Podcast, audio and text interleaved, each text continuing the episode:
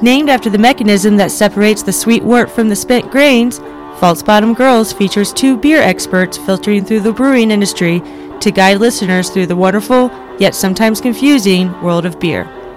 Hi, my name is Rachel Hudson.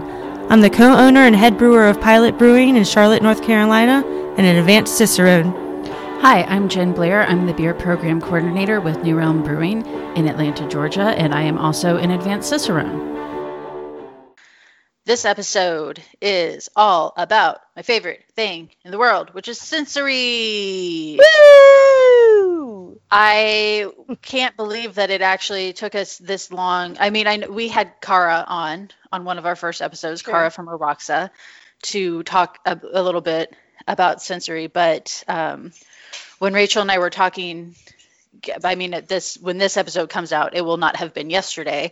It will be like a month prior. But uh, we were talking about what this episode should be about, and uh, finally, I was like, "Oh, we should talk about sensory."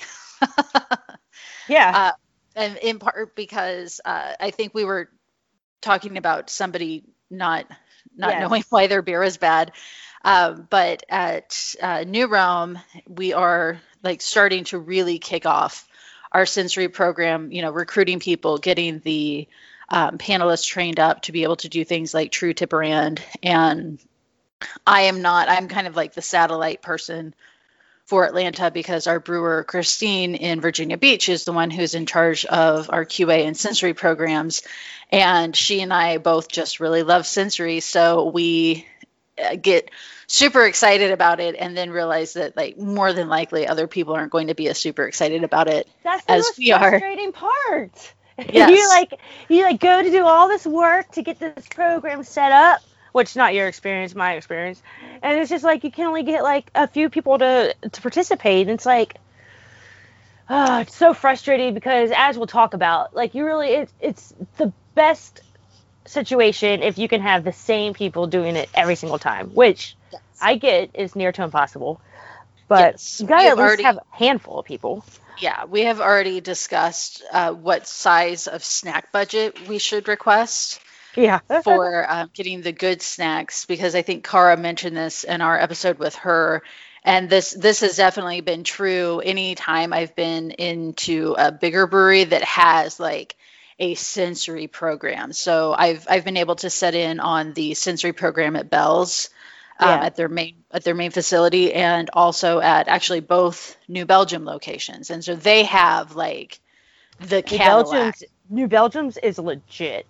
Yes, and Right. it is the one in Asheville is kind of funny because it's like in their basement, you know, and it's uh they're like the basement is where they have like all of the lab stuff uh, Yeah. anyway, but even the one in Fort Collins, it it is legit, and it's the same way with Bell's. You know, when they built the brewery, the sensory lab was built into the brewery. It's not a conference table with dividers Yeah. in between people.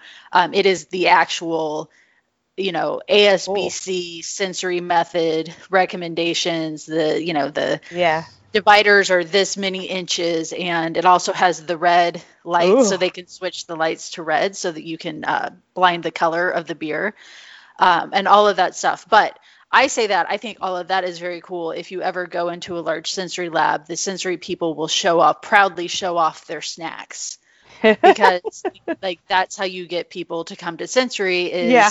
after you're done, not before. After you're done, you can get all the nacho cheese Doritos and Nutter Butters that you want, and so like, the snacks are the like the proudest part for That's- most sensory labs. That's a good idea. Like if Left Hand had more snacks, I probably would have gone to more. yes, what, what we jokingly talked about, but I think I will actually do this because No, you should. going to want this Yeah. uh, this information is I'm going to just keep track of what snacks are the most successful at getting people to panel. and then also track like the people who do the best sensory job what kinds of snacks do they like the most so then i could put this together and present it at cbc to be like you know don't have nutter butters unless you want that one shitty employee who doesn't give a shit to show up and like fuck up your entire panel by just saying that everything's fine But- when it's not. But Like, get- everybody's snack need would be different because it would all be based on individuals' preferences. But I don't think that it would. That's the thing. so, further background information about myself is my degree is in economics. So, I d- have done a lot of statistics and things, and I, you know, learning about how do you track and quantify kind of things that are very subjective. I think that it would, I think, so this is my hypothesis that I would be able to track what panelists, the best panelists, what they prefer snack wise. And that Well- also breaks down into things like if you're a type A personality, you typically choose something that's crunchy. Mm. And that that is definitely true for me. But you know, tracking like if you have Cool Ranch Doritos, do you get like the the dude who's always hungover? Or like if you have like dried Big Island pineapple, do you get the person who's super excited about sensory and shows up every time? Well, you should just start with whatever snacks you like. I am. I will. Try to, I'll try to trap more like me. There you go. But I think I, I that is my hypothesis that I think you would be able to tell at least by you could at least measure participation by only stocking the most popular snacks. No, I mean you're really onto something, and I'm not. I'm not joking. like you entice people. People like to be rewarded in their own self-interest. So Yes. you want And someone also, come tasting yeah. panel? TM TM TM. This is my idea. Nobody can steal it. so if I'm at CBC in a couple of years and somebody like wants to talk about snacks and sensory, I will run up on the stage and tackle you. You're like, I have the data. Yeah. And I put it on this podcast that I don't think anybody listens to, but it's there. It was released. Look at all my data I've been collecting. yes. So But once you get to your people, so that is that what we're trying to say is you do need a good amount of people to do like to have a sensory program. When we're talking about sensory, we're talking about being able to take a group of your team from the brewery and put a random sample in front of them or flight of beers or whatever and have them kind of dissect it and write notes onto what they're smelling and tasting and seeing and it should be blind. So they don't know what the beer is in front of them necessarily or they do and you write them like a brand description and hopefully what they're tasting is exactly on par with the brand description. So there's a lot of different ways you know like if you want to see if there's any off flavors in your beer if you want to see if you're you know uh, if, if it's close if your beer is actually matching your brand description like what you're telling your people like what's on your label for the beer. And just just to make sure your process is good too. Like if you notice that you keep tasting chlorophenol in all of your beers maybe you need to look at your water and filter your water. So like to to do these things is an effort to try to help you do better as a brewery and be more consistent in your product. Yes, and that is what Rachel is talking about is known as true to brand testing. yes. And that is that will really be the majority of what we're doing on our sensory panel is true to brand. And so since we're starting it I, I keep saying we i shouldn't it's really it's really christine's project. Um, but you know training people on these are our core beers. This is Yes. what they should taste like. But also as a group developing the descriptors and that language is going to help you know everyone yeah. learn. And then as you're doing that like i've said before the biggest challenge of improving your palate is really improving your descriptive skills. Yeah and so it's hard. taking what you know what's personal to you and learning how to put that into the commonly accepted lexicon but it's still important to understand what things taste like to you personally yeah and that was a conversation I was having with one of our employees because, like Rachel said, you want people from your company, and obviously, like in Pilot's case, you guys have five people. Um, Yeah. And everybody does everything. You know, where I work, I'm in the marketing department. I sit Yeah, in the exactly. admin offices all day, but we have front of house and back of house and the brewing production team. And so it's drawing people from all of those different areas because you don't you don't necessarily want a bunch of brewers at your table that you know No. a lot of times that can be a downfall because maybe you don't feel comfortable saying that something doesn't taste right if the brewer is in the room. Yeah. So you want a wide swath of people, but this employee that I was talking to, she said, "Well, I don't I guess I need to start studying on beer and beer knowledge because I don't feel like I know enough." And I was like, "No, that is not that's actually good because we are training everybody. Everybody's Yeah. getting the exact same training. It will be new training for me. I mean i haven't done a true to brand training mm-hmm. Before and so it's it's new to almost everybody unless you've worked in a brewery before Yeah. but like it's almost better that you don't come in thinking that you know a lot because then we have to break those habits Exactly.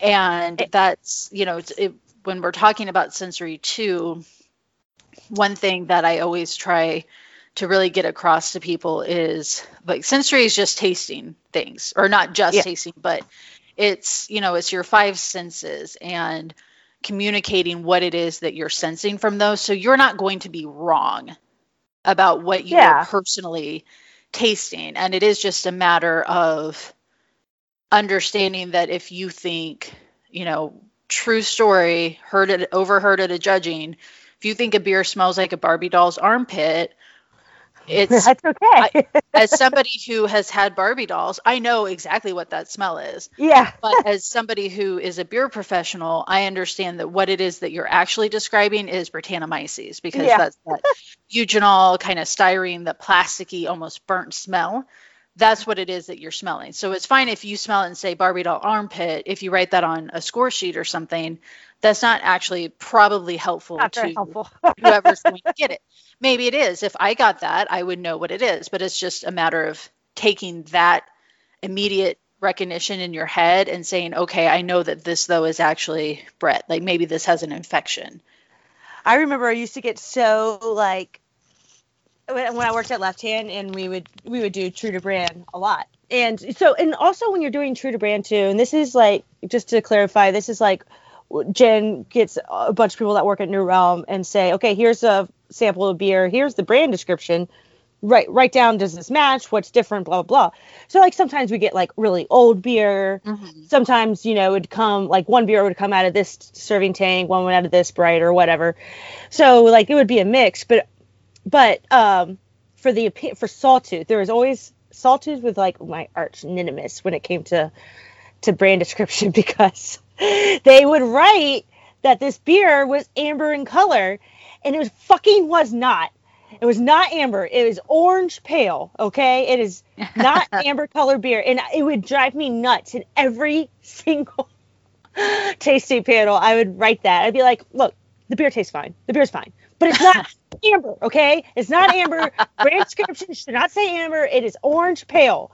And i would just like like the whole year i worked there they must have been so annoyed by me. But that is that is an important thing to note and that is um so i won't like I, i'm not sponsored in any way by draft lab and sample ox but i really really really fucking love their products but that is something when talking about sample ox so that's a newer program that draft lab has that's kind of like untapped but it's useful for breweries um, where it has the flavor maps in it. And so if you're you know if you're at pilot and you see that pilot's on sample ox you can open whatever beer you're tasting and you just do a little like almost like a true to brand kind of thing. But if you know you pilot has as their descriptor that it's this beer has pineapple guava and mango in it but you have a hundred customers drink your beer and they say yes pineapple yes mango but nobody says guava.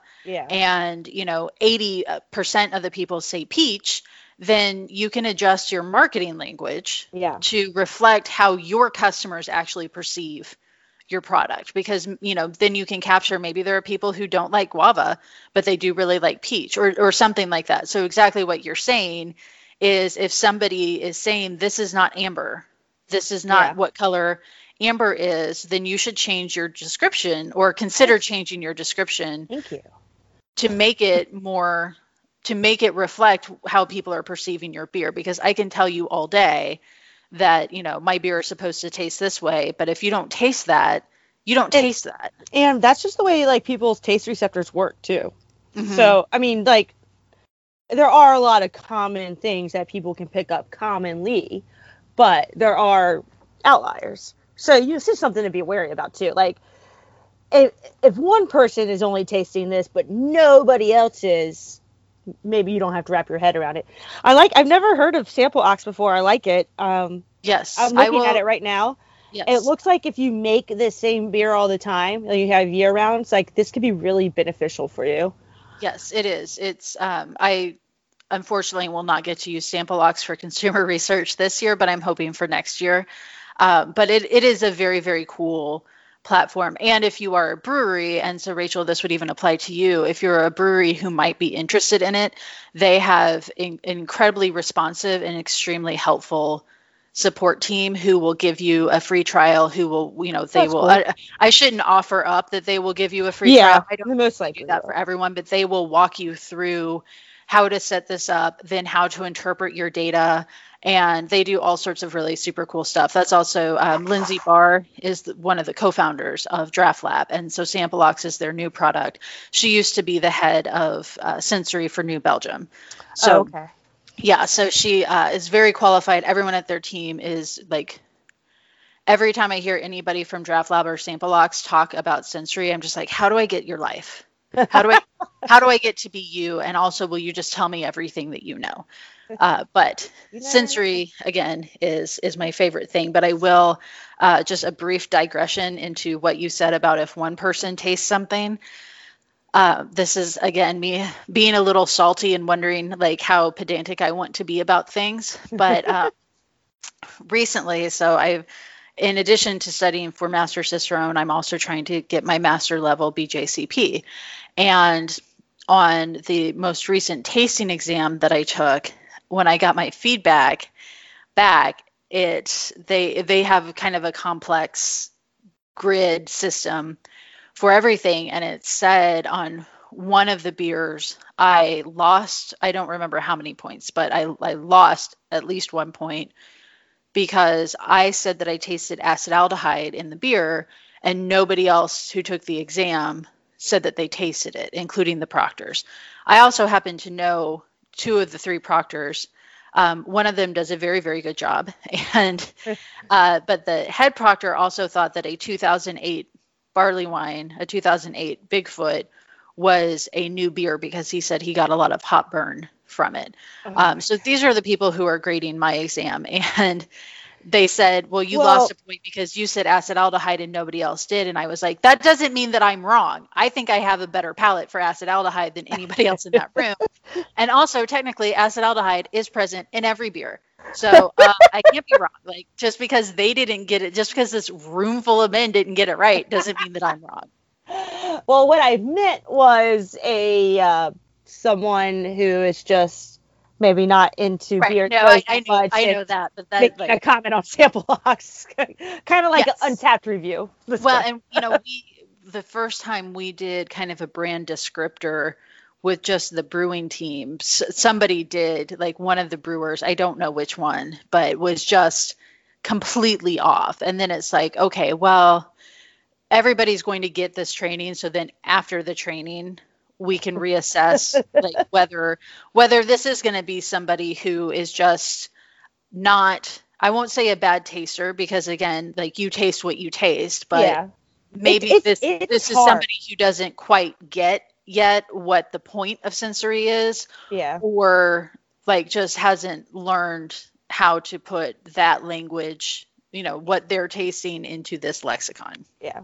and it is really hard to like learn that stuff. It's like learning a whole nother language and you you can smell stuff and you can recognize smells but like a good example is like from what i've learned is that i don't smell like people you don't smell something that's sweet. Sweet is a flavor. Like you smell caramel you smell fruit you smell flowers or you know but you don't smell sweetness. Yes. You know like learning stuff like that helps helps me kind of like understand more because it's just like it's just like fine tuning your vocabulary almost Right. It's funny you said that because as part of my on I'm since I'm on the governing committee for the AHA, they've had a lot of layoffs. Uh, so they're working on, you know, a very like skeleton crew right now. But one of the things that we're doing as the GC is that homebrew clubs can request to have somebody from the AHA speak at their club meetings. So last week I ended up doing two club meetings, one for a club in St. Louis and one for a club in uh, Fort Collins, and I did a sensory presentation, and that's one of the things specifically that I called out in my presentation is if you are describing aroma, it Yeah. cannot be sweet. Yeah. Sweetness is a taste. You can't smell sweetness, so use that as a challenge to yourself. If you're if you're tempted to write down sweet as an aroma, challenge yourself to figure out What, what it is you are actually smelling. Is it vanilla? You know, is it caramel? And but don't write sweet Yeah. anymore. And of course, it was funny because after that we did like a tasting and you know, I'd already gone through my whole thing about like don't say that malt, don't describe malt character as malty. Yeah. And so somebody like smelled it and was like, "This tastes sweet and malty to me."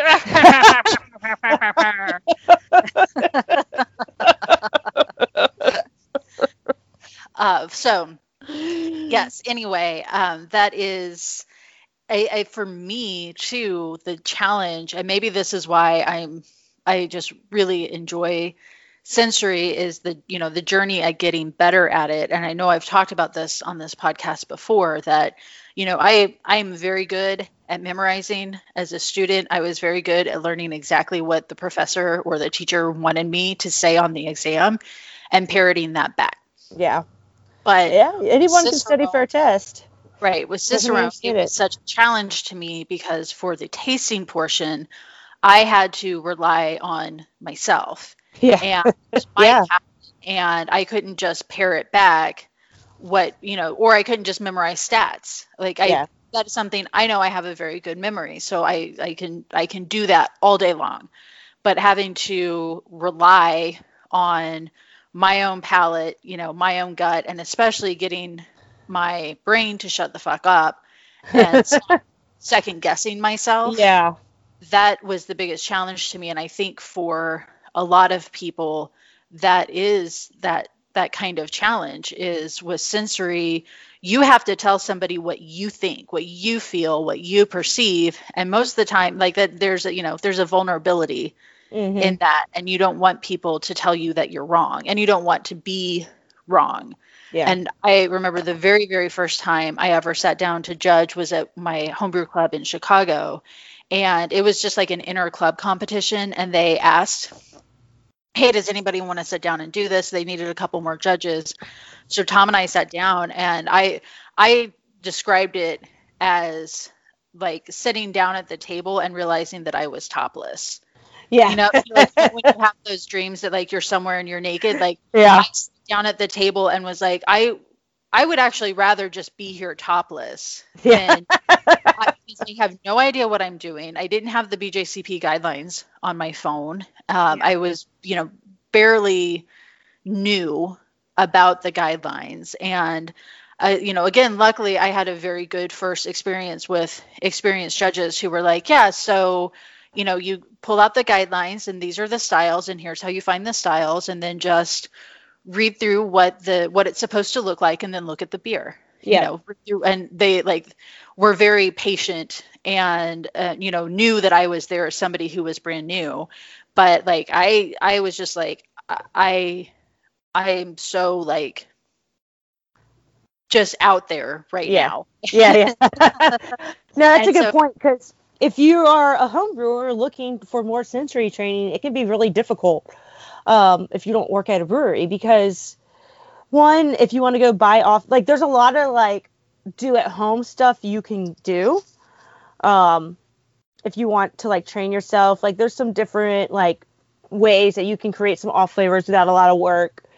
If you want to buy off flavors, they're very expensive. Um, but if you are a homebrewer wanting more experience, go judge some other homebrew competitions because, like if you're Jen said, if you were anybody if you're studying for cicerone you need to be doing bjcp competitions yeah, yeah, for sure. But like, if you, yeah, either way, even if you just want to learn more studying for Cicerone, yeah, like you said, make sure they're BJCP because that would be confusing. You're right. If you're doing like Brewers Association guidelines or something like that. But it's so not it's so much easier than you think and it's such a good great way to get exposure not even just on off flavors but just like building your vocabulary and like what you're talking about what you're tasting and how to express it. Because like for me the first time i judged actually the first time i like really judged i was working at hardywood and i don't really remember that experience that well. I mean i was okay. I wasn't like very good you know like but you're paired up with somebody. So like you're mm-hmm. worried about you're you're not being good. They they they, they, don't- know that. They yeah, correct yeah, for that. They don't want you to go blindly into this. So they'll pair you with somebody who does have experience. And most people are very nice. They're going to walk you through the process. And it's not like necessarily that hard because you have right there on paper what you should be seeing and tasting.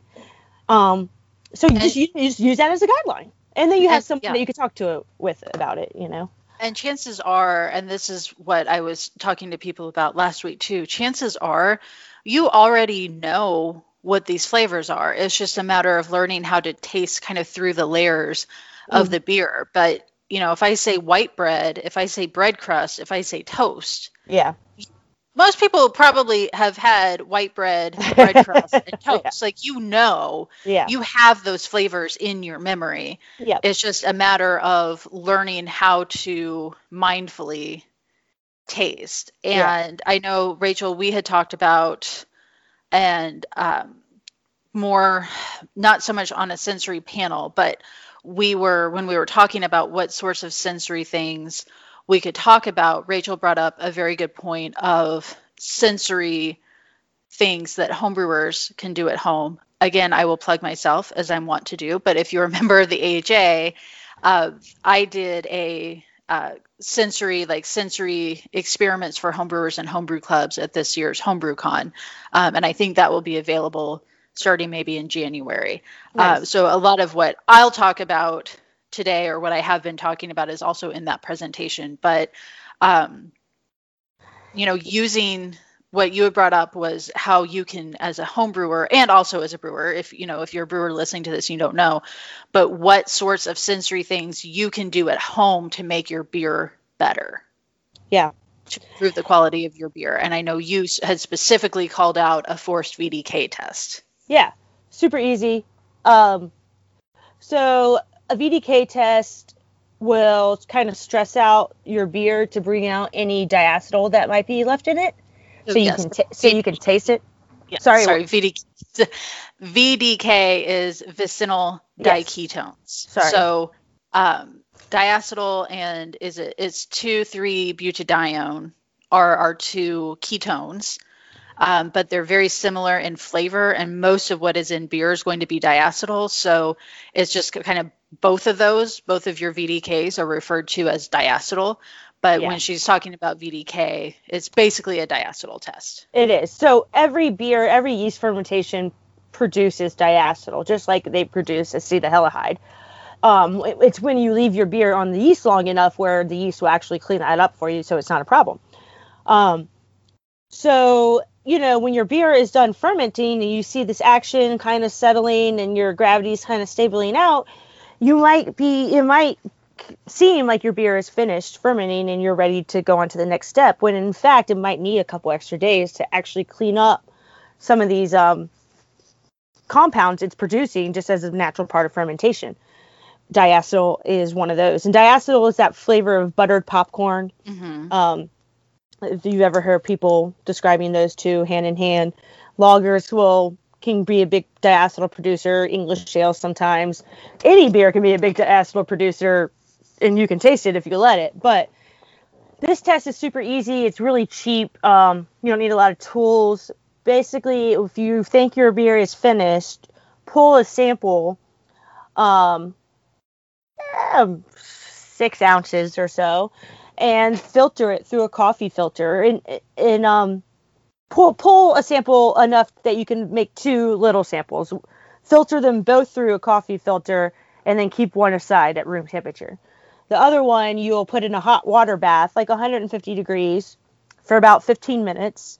Just like a pot with hot water just put your glass in there. Seal seal your glass up with like some aluminum foil um, so condensation doesn't drip into your sample put your glass of wort or your beer in a pot of hot water, not like boiling on the stove. Just get a hot water bucket, stick it in there, cover it, let it sit for 15 minutes, pull it out, stick it in the refrigerator just so it can cool down to a temperature that you're comfortable drinking, so you don't burn your mouth.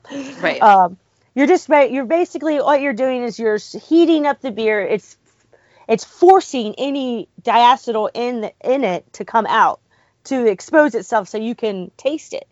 Now, you have your constant sample that you just pulled and filtered, which is great. So it's important to filter these things because you don't want to you don't want like to taste like the hops and you you want to like separate whatever yeast you can. You want to try to get the best version of like your finished beer. And um remove other things that might distract from you tasting that diacetyl, like if it's really hoppy.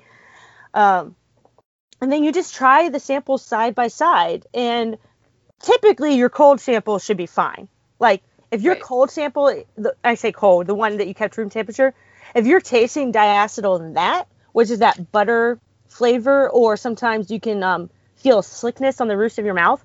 If you're getting that from your cold sample, then your beer definitely needs more time. Like it's not right. And that yeah, that's kind of like do not pass go. You don't even really Yeah. need to mess with the second sample Exactly. because you can taste in the first sample that there's still diacetyl that needs to be cleaned up. So if your cold sample tastes fine, and then you're getting a, getting just a little bit in your hot sample, same story. Just give your beer. Sorry, knocking over stuff. Just give your beer um, a day or two and do the test again. You don't need to waste a lot of beer doing it. It's um, it's not like you have to pull a whole hydrometer full of worth of beer, which is great.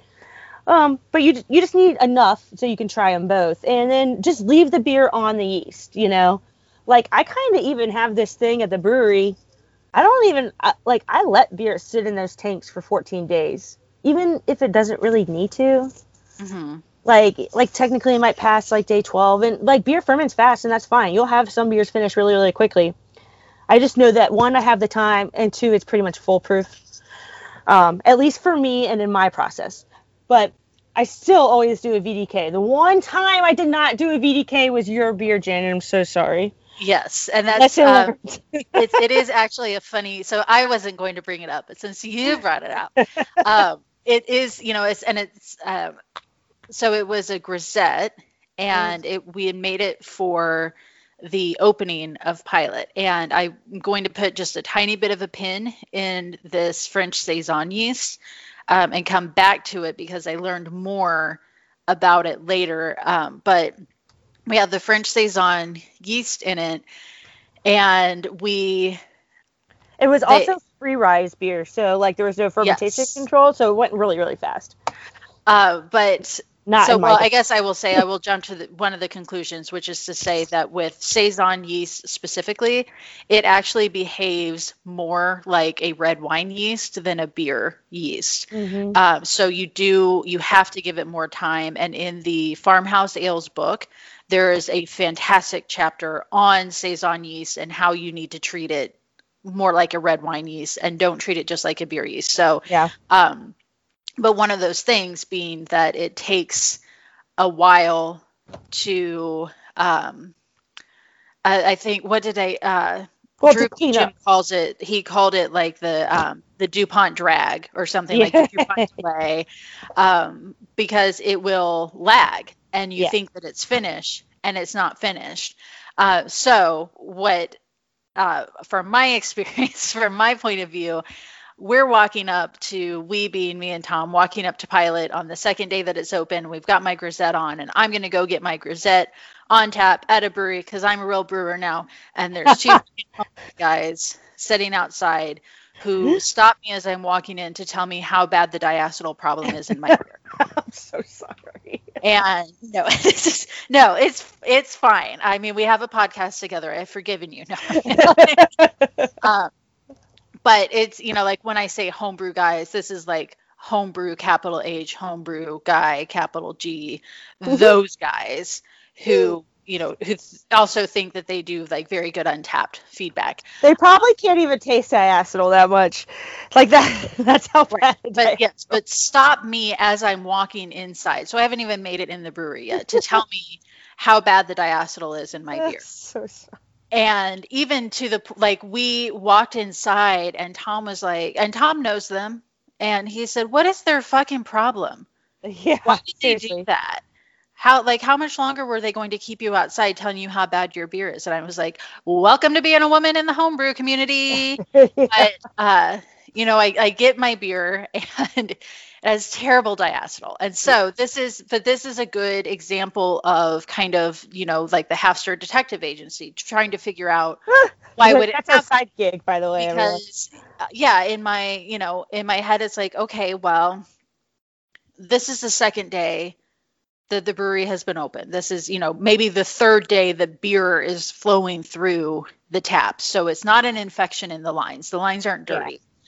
Um, and at the time, I had been told that there was going to be a forced VDK test.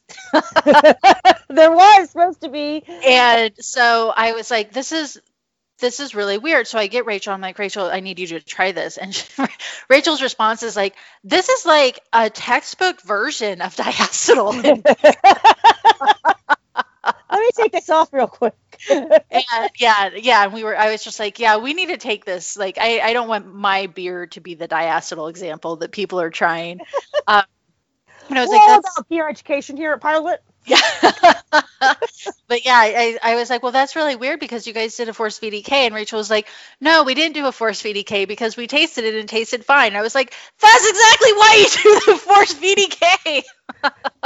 it was totally my bad. Like I think like Rael was like work was like worked here at the time. I think she was like she was like texting me. She's like, Yeah, beer's finished, seems fine, like been this many days and I was like, Yeah, it's probably fine, like knowing I need to do a VDK, but I'm just like, Yeah, one million things going on, I'm sure it's fine, just put it Yeah, in there. yeah, yeah. And I was like, Oh, it is not fine. And I remember like hooking it up that day too, and just like like even Josh tasted it with me when we hooked it up. We're like, Oh, cool, tastes good. We just kept on Yeah. going.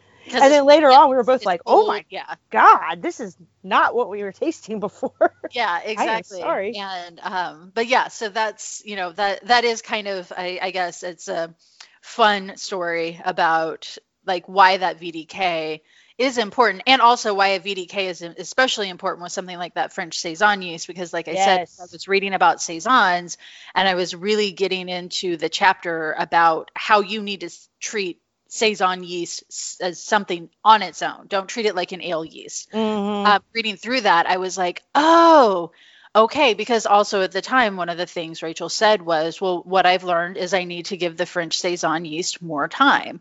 And then reading later about why exactly it is, you know, to give it more time. Like we just knew that, yeah, it's going to taste fine, but then it's not going to taste fine. And then learning that that's because it, it lags. You know, and it's apparently famous for for Mhm. doing that. But the other thing I know, um, I've been asked before by brewers about how do you heat up the water, and I was speaking to somebody from Creature Comforts, and he said that they actually used to have a sous vide machine that they got like a sous vide. So you know, like when you sous vide food, No, what is that?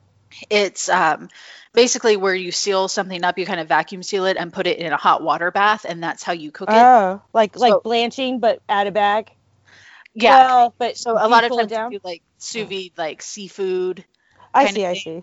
and he said that they had a sous vide machine that uh, they got for like thirty dollars on Amazon, and that's what they would use to heat up their water and do like the hot water bath to heat up the sample. So Oh. if you know, I know at Pilot you guys have hot enough water coming out of Yeah. your of your hot water that you can just do that, but a sous vide machine is also potentially, you know, if you if you don't have hot hot water available, uh, then that might be a good option for You doing. could probably just stick like a bowl in your microwave also if you want.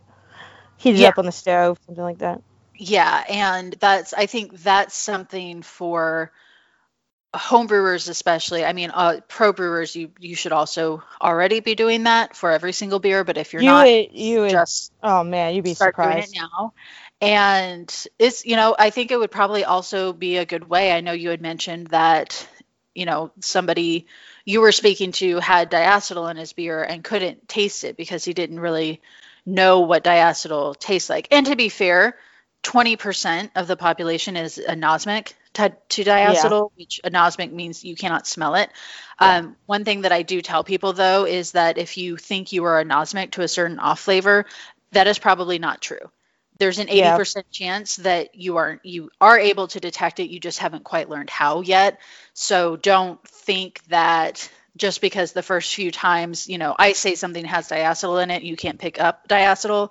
Don't think that that you can just say, well, I guess that means I can't taste it because no, chances it, are you can, but you I, have I have to, you have to practice have a lot. Like right, like but I, really who have said like, oh well, I I think that I just can't I just can't detect that. And it's like uh keep trying. Yeah. Keep trying and then you know um, i know actually with Aroxa one of their employees actually is anosmic to diacetyl but he also knows that and so when they're doing a panel if you know he can pick out the diacetyl basically because he can pick out everything else and one of the samples that's supposed to be spiked tastes fine.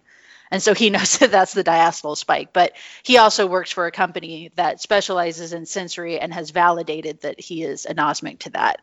Um, but if you don't think you know what it tastes like i think that that's a great way a force vdk test to learn what it tastes like and to you know see how much of a difference heat can make um, also well I, I was about to say something um, that I won't say, but you know, sometimes there are certain brands that insist that their beer always be kept refrigerated because that's the tradition. Um, no. When in reality, is that if it's not refrigerated, it warms up enough that you can taste all the diacetyl in it because they don't do a diacetyl rest on their lagers. But anyway, I know I know who you're talking about. We will uh, move on from that, but uh, yeah, marketing can really make a difference um, and make up for poor product quality. But other kinds of sensory that you can do as a brewer, whether a pro brewer or a home brewer, um, I will die on the hill of you know doing hot steeps for your malts mm-hmm. to find out what that's malts taste like. I think that's uh, I I do that when I have a new malt that I you know most of the time in most of these circumstances it is specifically because i have bought a smoked malt because it is smoked malt and i don't know exactly what it's going to taste like so doing a hot steep to understand that smoke character and the underlying character and you know building recipes from that um, that is that's one that's really easy to do. And i believe Briess has a video on youtube explaining exactly how to do that. But if you order a base malt flavor map or a specialty malt flavor map from DraughtLab it does have the the um, asbc method for preparing that on there. Uh, if you really wanted to you can just email us and i can send you instructions on how to do that. But the hot steep is great for your raw ingredient sensory. Uh, doing a hop rub or the rapid hop grind method is great for learning more about your hops. Uh, so there are a lot of things that you can do to improve your sensory skills as a brewer that are, you know, fairly low budget or free, or mm-hmm. they're, and you know, there is fairly minimal effort. And I know a friend of ours, uh, Jared who is the head brewer at Rock Hill Brewing Company, he's been a home brewer for many, many years, and he has a fantastic palate. And one of the reasons why that is is because when he started home brewing, he would do smash beer after smash beer after smash mm. beer. So mm. he's in a smash beer. Love so smash, beer. beer means single malt and single hop.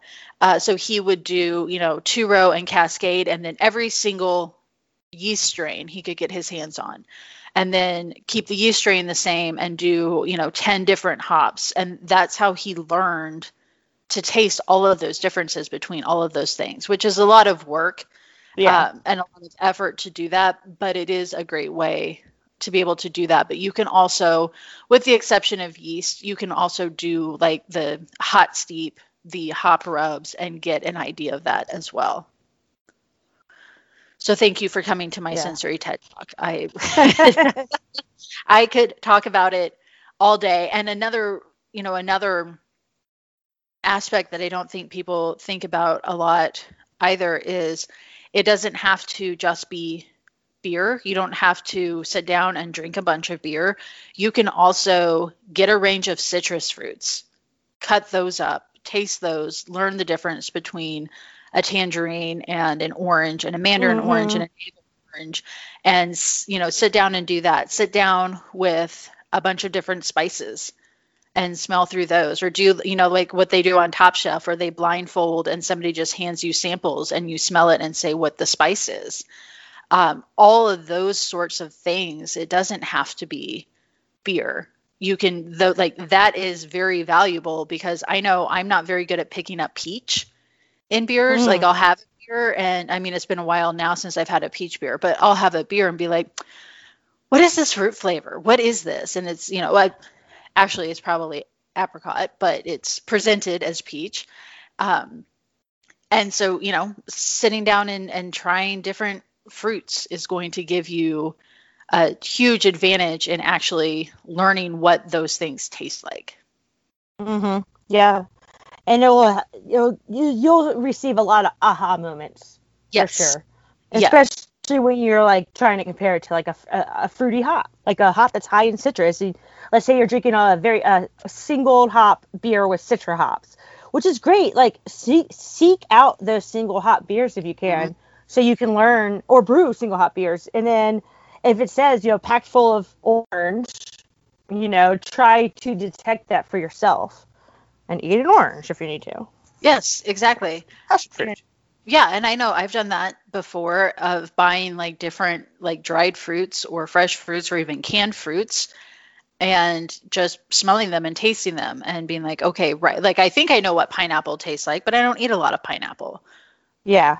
So I love pineapple. It's my favorite. Really? yeah. but yeah, and you know, the same thing with pears. And and so it doesn't have to be just beer. You could be at it's, the grocery store and say, okay, I'm going to look up stone fruit and get three different stone fruits. Yeah, no, I would, especially with like yeast and like you get a lot of yeast descriptors that are like like pear or apple or like pear drop, and I'd be like, what is pear drop? Yes. like, circus peanuts. I actually ordered, but that's a really good point because I actually ordered pear drops off of Amazon, and it tastes just like circus peanuts. I mean, it's just the fake banana flavor.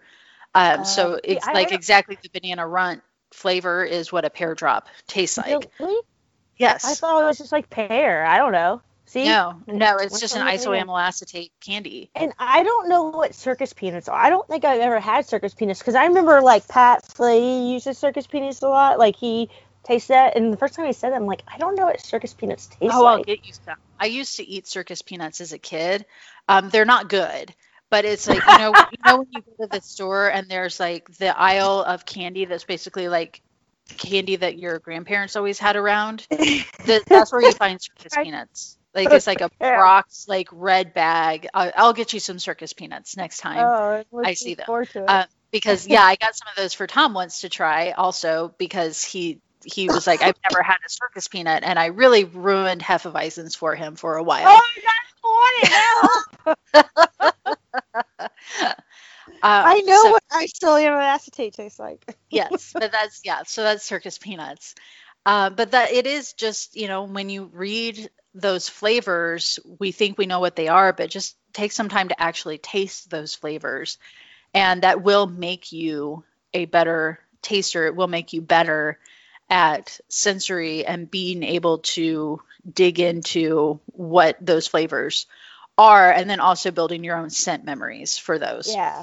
And vocabulary. Like if you're in the field of sales or you're in front of house, like no offense, but you should know how to talk like this. You know yes, what I mean? Yeah, you should know so. customer facing. How would you, you know, I, and I know if I'm trying to explain what uh, that banana flavor is in Hefeweizen, I'm not going to say isoamyl acetate. Yeah. I'm probably also exactly. not going to say circus peanuts or pear drops. Uh, pear drops are like an English so you know a lot of people in the united states doesn't don't they don't know what a pear drop is because that's just not a candy they have here uh, you're not 80 years old you don't know what circus peanuts are so i probably wouldn't say that i would say banana runts you yes. know and it's like oh okay i yes. know what banana runts is um so yeah i mean i think that's as you can tell i get very excited about sensory and good.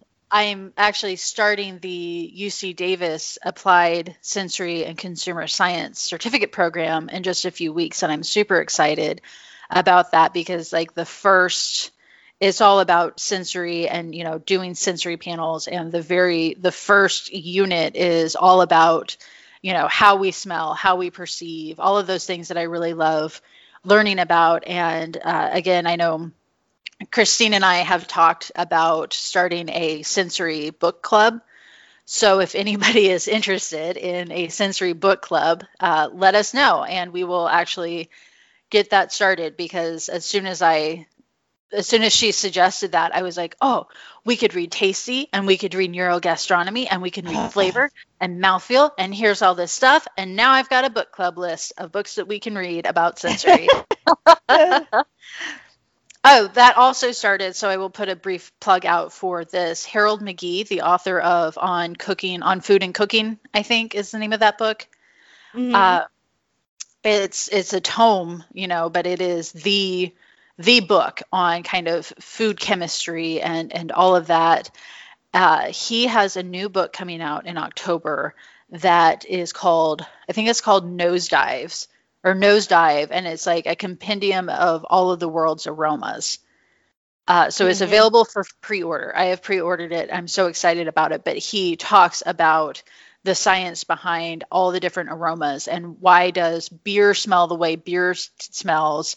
You know what happens to make those aromas? And you know like all the way from that and like flowers to why does you know a dead animal smell like a dead animal? So it's all all the like the science behind what is happening and what those smells are producing, which I think is super cool. And I will end on this one more anecdote about just about the power of sensory and learning about it and how cool it can be is a few weeks ago uh, lindsay from DraughtLab had posted on her instagram stories that she was by the beach or she was at the beach and thought, you know, the ocean really smells like DMS today.